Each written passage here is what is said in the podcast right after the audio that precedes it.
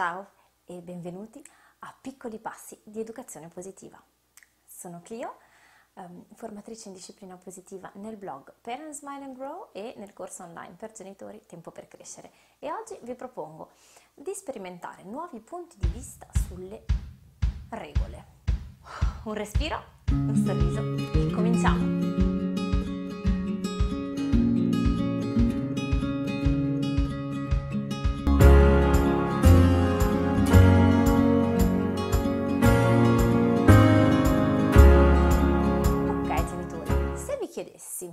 Quali sono i comportamenti dei vostri bambini che più vi mettono in difficoltà? È una domanda seria. Per esempio, non ascoltano, um, fanno il contrario di quello che gli diciamo, uh, impiegano ore a fare le cose, si ribellano, urlano, piangono eh, quando gli diciamo un minimo no, fanno delle scenate, uh, si rifiutano di fare cose che insomma dovrebbero essere normali, acquisite potrei andare avanti. Se hai fatto di sì con la testa ad almeno una di queste, beh, ti rassic- vi rassicuro stiamo in buona compagnia. Adesso però vi, vi chiedo, no? Ma come vorreste che si comportassero i vostri bambini? Mi spiego meglio. A volte trovo che il nostro bisogno sull'immediato cozza un po' con in realtà quello che vorremmo insegnare e trasmettere ai nostri bambini nel lungo periodo. Faccio degli esempi per spiegarmi meglio, così poi vediamo come fare in realtà a, a, a porre queste regole in un modo che incentivi un po' di più eh, la collaborazione e una risposta positiva da parte dei nostri bambini. Allora, per esempio, poniamo il bambino al supermercato, siamo andati a fare la spesa e lui ha visto un gioco che sembra bellissimo, ce lo ha indicato col dito, noi presi dalla nostra lista, siamo stanchi, vogliamo andare a casa, gli abbiamo detto che non si può comprare e lui si è messo a urlare e a piangere disperato, eh, non dico che si rotoli sul pavimento, però quasi, e noi non sappiamo più che pesci pigliare. Per calmarlo, ci guardiamo intorno, ci sentiamo un po' lo zimbello del negozio e ehm, aiuto, situazione da incubo. Come, cosa facciamo in quel caso lì? Prima ipotesi, facciamo di tutto per calmarlo, ci pensiamo e ci diciamo ok, non costa tanto questo gioco, tra poco è il suo compleanno, ma sì dai, senti, va bene, facciamo che ti compro il gioco, però smettila. Oppure, caso 2, basta, basta piangere, ma ti sembra il caso di fare delle sceneggiate così per una cosa come questa? Eh? Ti ho detto di smetterla, adesso devi smetterla. Oppure, altro esempio, bambino un po' più grande mettiamo che um, lasci le sue cose ovunque, in sala. Troviamo vestiti sporchi, vestiti puliti, quaderni, libri, fumetti, eh, giochi, pezzi di Lego abbandonati, qualunque cosa. E non c'è verso di farli mettere a posto. Noi ci proviamo prima con le buone, lo chiediamo una volta, lo chiediamo due volte, due, tre, quattro, fino alla duecentesima volta, in un'escalation. E anche lì cosa facciamo? O finiamo con mettere via al suo posto perché esasperati, non possiamo più, la sala sembra un campo di battaglia, oppure partono le minacce, adesso metti subito a posto, altrimenti per una settimana niente videogiochi. In entrambe le ipotesi e in entrambi gli esempi, che cosa ha imparato il bambino in queste situazioni? E noi invece che cosa volevamo insegnargli? Credo che questa sia una domanda importante perché quindi cosa vogliamo vedere? Vogliamo vedere qual è la terza via. Vogliamo trovare un equilibrio per far sì che il nostro bisogno sia rispettato, che l'insegnamento che vogliamo dare passi e che prendiamo anche in conto in tutto questo calderone anche il bisogno e le capacità del bambino. È davvero un equilibrio e, um, e quindi anche una, scel- una, scelta, un scegliere la regola che sia pertinente rispetto a quello che vogliamo trasmettere e un come porre questa regola proprio nel quotidiano per far sì che non incontri opposizione.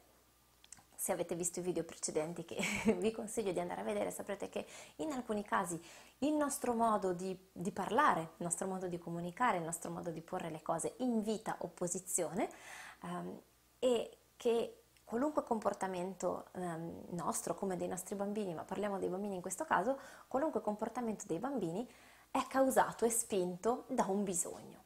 E che se noi non andiamo a cogliere il suo bisogno, eh, non arriviamo al cuore del problema, il comportamento si riproduce. Come fare allora a trovare un equilibrio tra tutti questi elementi che vi ho appena detto, tra il bisogno mio, la situazione contingente, quello che vorrei che mio figlio acquisisse da qui a vent'anni, eh, quello che...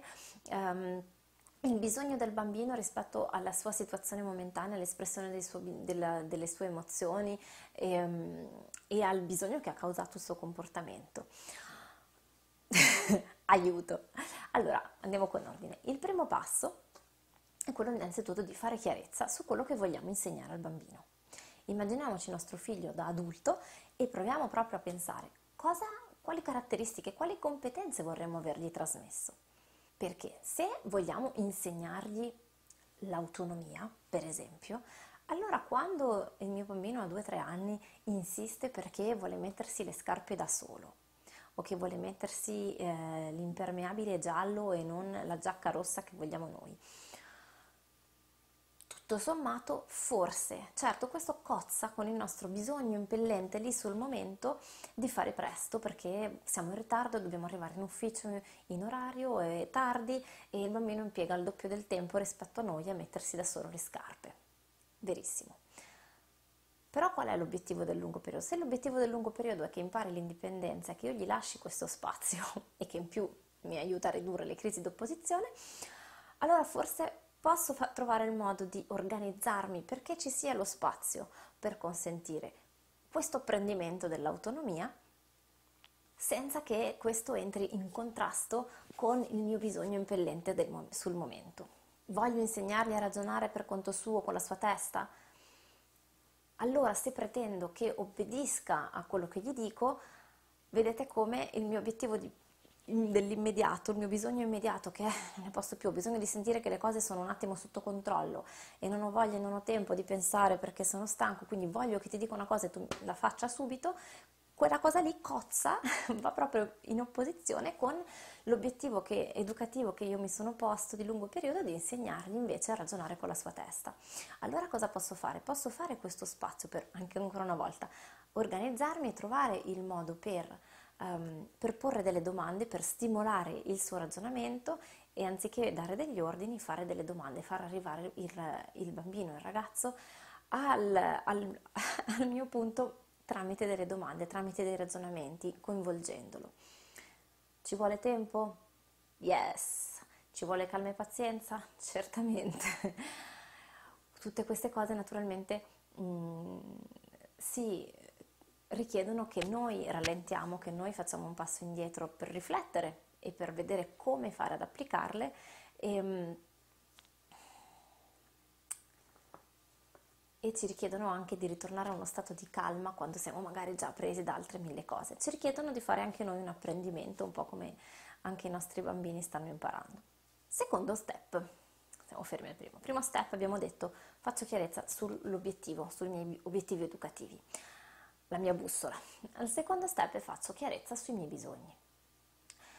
Questo guardate che non è da sottovalutare perché alle volte mh, mm, non siamo abituati no? a vedere con, chiaramente cosa è importante per noi, quali sono le nostre priorità, di che cosa abbiamo bisogno in quel momento um, e saperlo esprimere in un modo che non sia colpevolizzante per l'altra persona. Ed è fondamentale no, fare chiarezza perché mh, mm, anche sul nostro bisogno è saperlo dire, saper dire guarda sono arrabbiata perché eh, il mio bisogno di calma e di ordine in questo momento proprio non è stato rispettato per niente e quindi sono arrabbiata. A partire dal, momento in cui riconosciamo i nostri bisogni possiamo fare una domanda eh, e una richiesta all'altra persona, ai nostri bambini. Terzo step, prendo in conto il bisogno del bambino. Da da da Riprendo un attimo ehm, l'esempio che avevo fatto all'inizio del supermercato. Allora, in quel caso lì, qual era il bisogno del bambino? Perché, attenzione, il gioco non, era, non è realmente un bisogno, no? Nessuno ha bisogno di un gioco veramente, quello è il suo desiderio. Qual è il suo bisogno? Il suo bisogno è sicuramente um, evacuare delle tensioni, perché se ha un bambino di 2-3 anni seduto nel carrello da mezz'ora, il suo corpo non ne può più dall'immobilità e ha bisogno di concentrarsi su qualcosa perché è invaso dagli stimoli, dai colori, dai suoni del supermercato, perché magari ha accumulato la stanchezza della giornata, perché magari è stato tante ore lontano dalla mamma, insomma un accumulo di tensione che in qualche modo deve andare via. Poi ha una frustrazione da gestire un'incapacità, un'immaturità ancora cerebrale di saper gestire bene queste emozioni, queste tensioni che lo invadono, ha bisogno di essere calmato, ha bisogno di sentire che noi siamo lì la figura di riferimento, che lo accettiamo anche in quel momento lì, anche in preda al pianto nero e che gli diamo noi, glielo indirizziamo noi. Cosa devo fare mamma? Sono perduto in questo mare di tensioni, in questa situazione forte, in queste emozioni, aiuto, non so cosa fare ha bisogno di questo nostro conforto, di questa nostra presenza. E noi cosa vogliamo insegnargli in questa situazione? Vogliamo insegnargli come calmarsi da solo, come gestire questa frustrazione, che noi siamo là con il nostro amore incondizionato sia quando si comporta bene sia quando si comporta male, che siamo lì a mostrargli come si fa. Potete aggiungere se, altre cose se volete, noi siamo lì per insegnargli queste cose. Forte di tutte queste considerazioni, allora in quel momento so che la mia priorità è ok, c'è il mio bisogno di calma e tranquillità magari, c'è il mio bisogno di arrivare a casa, c'è anche il mio bisogno di calmare la crisi del mio bambino, so che gli voglio insegnare queste cose, quindi per esempio posso dirmi ok, tra il bisogno di non fare brutta figura e il bisogno contingente di um, finire la spesa e il mio obiettivo educativo, faccio un mix di tutte queste cose e mi dico ok, forse posso concentrarmi sul mio bambino e andare a calmarlo e dimenticarmi, e dimenticarmi del, degli sguardi degli altri. E essere chiaro e ferma su qual è la mia regola. Ok, la regola, il vero bisogno non è il giocattolo, posso dirgli che il giocattolo non, non lo può comprare ma contemporaneamente gli dimostro, gli pongo anche il mio, il mio sguardo e la mia comprensione empatica. Cioè gli dico, ok, vedo che è dura quando la mamma ti dice di no, una cosa che vorresti, sei stanco, sei pieno di tensioni e la mamma è qua. E allora possiamo pensare alla strategia migliore per calmare la crisi in quel momento.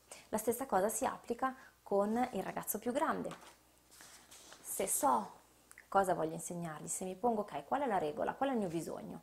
Il mio bisogno può essere quello di ordine e, di, e, e che tutti contribuiscano. Ok, cos'è che voglio insegnargli? Voglio insegnargli a badare alle, se, alle sue cose ed avere rispetto per lo spazio comune. Benissimo, qual è il modo migliore per arrivarci?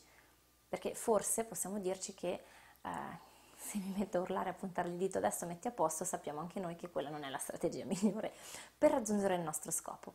Allora, forte di tutte queste cose, posso, fare, ehm, posso trovare il nostro punto di incontro, fino a dove, ehm, cosa sono disposta a tollerare e cosa no, e come voglio insegnare a mio figlio a rispettare questa regola, perché questa regola è importante. Allora, correre, l'esercizio di oggi è 1. Fare la lista di tutti i comportamenti dei bambini che ci mandano a 2. Fare la lista di tutte le cose che invece vogliamo insegnare ai nostri bambini per quando saranno grandi e tre, fare chiarezza sul nostro bisogno. Pian piano ci eserciteremo a mettere insieme queste tre cose per fare un mix vincente.